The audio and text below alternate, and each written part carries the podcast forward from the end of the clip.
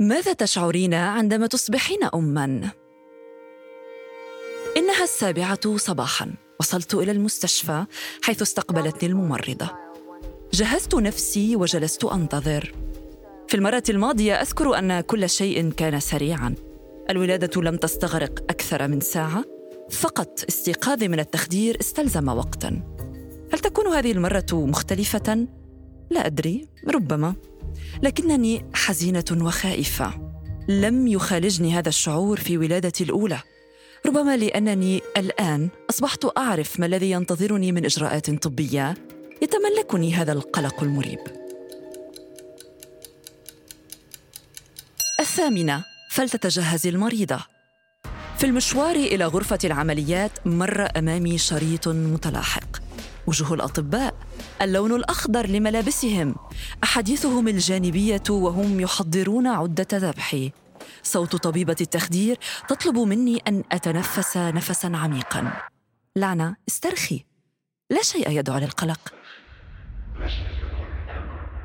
هذه كانت الكلمات الأخيرة التي سمعتها قبل أن يوقظني صراخ طفلي إلى جانبي. وهمس الطبيبة. مبروك. عندما بدأت آثار الدواء المخدر تزول كنت متعبة للغاية. وجع لا يحتمل. طبعا هذه الحالة الصحية عادية جدا بعد عملية قيصرية. انتظرت أن تأتي الممرضة بابني ولكنها لم تحضر. بعد مرور أكثر من ساعتين يطرق الباب.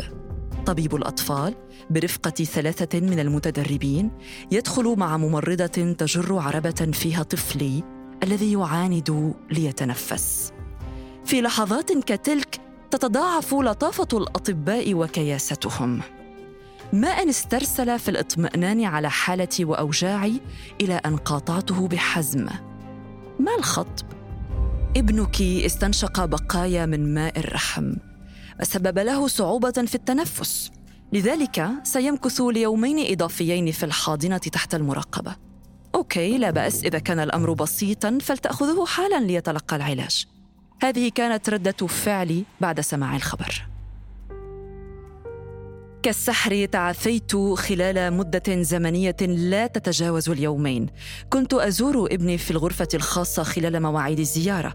أطمئن إلى صحته وأعود إلى غرفتي إلى أن فتح الباب من جديد في المساء الأخير الذي يفترض أن أغادر بعده المستشفى. زوجي يتصنع ابتسامة الطبيب المسؤول عن قسم الأطفال وطبيب عائلتنا. الثلاثة يحملون الخبر السيء على وجوههم. ستخرجين بمفردك غدا. ظهرت مضاعفات لم تكن في الحسبان. يبدو أن عدوى فتكت بالرئتين. قد يستلزم العلاج اسبوعا ربما أكثر. لا نعلم.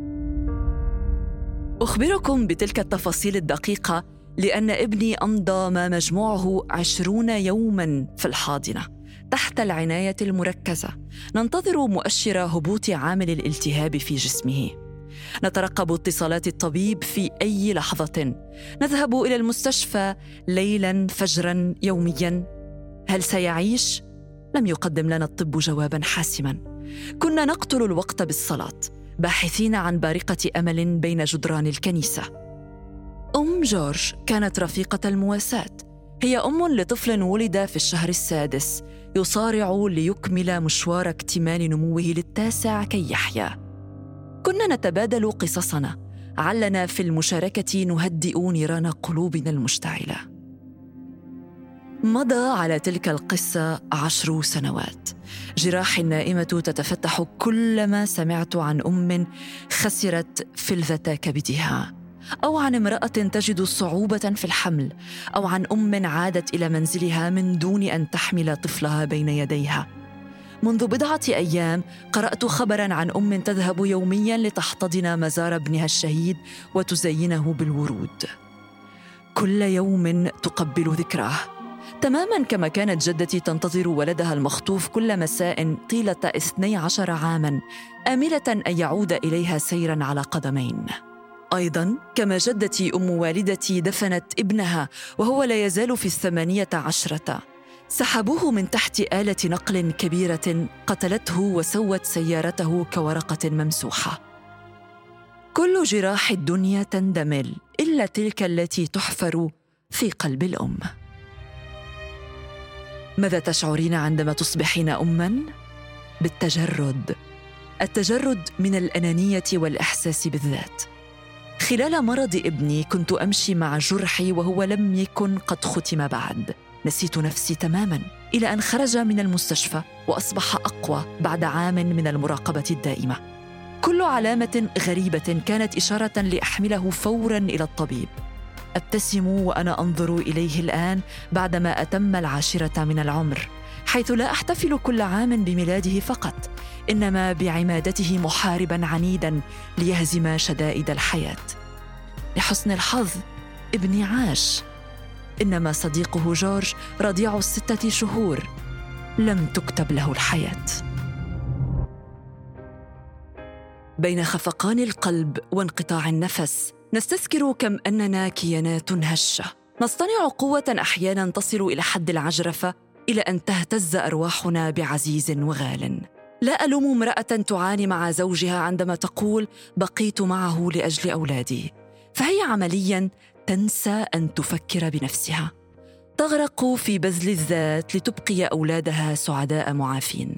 لا أحسد اما وضعت أمام خيار الإجهاض أو الإبقاء على الجنين.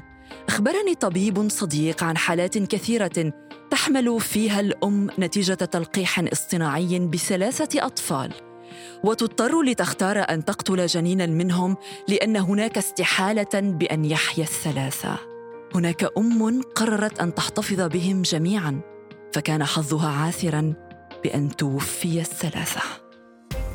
تطول القصص لذا ابتعدت عنها تماما. أتوقف فورا عن مشاهدة أي فيلم أو وثائقي يحكي قصة معاناة أم وأبناء. عمليا لا أريد أن أفكر. أريد فقط أن أحتضن ولدي كل يوم. أن أنظر إلى السماء. أن أشكر الخالق. صحتهم جيدة وهذا يكفي.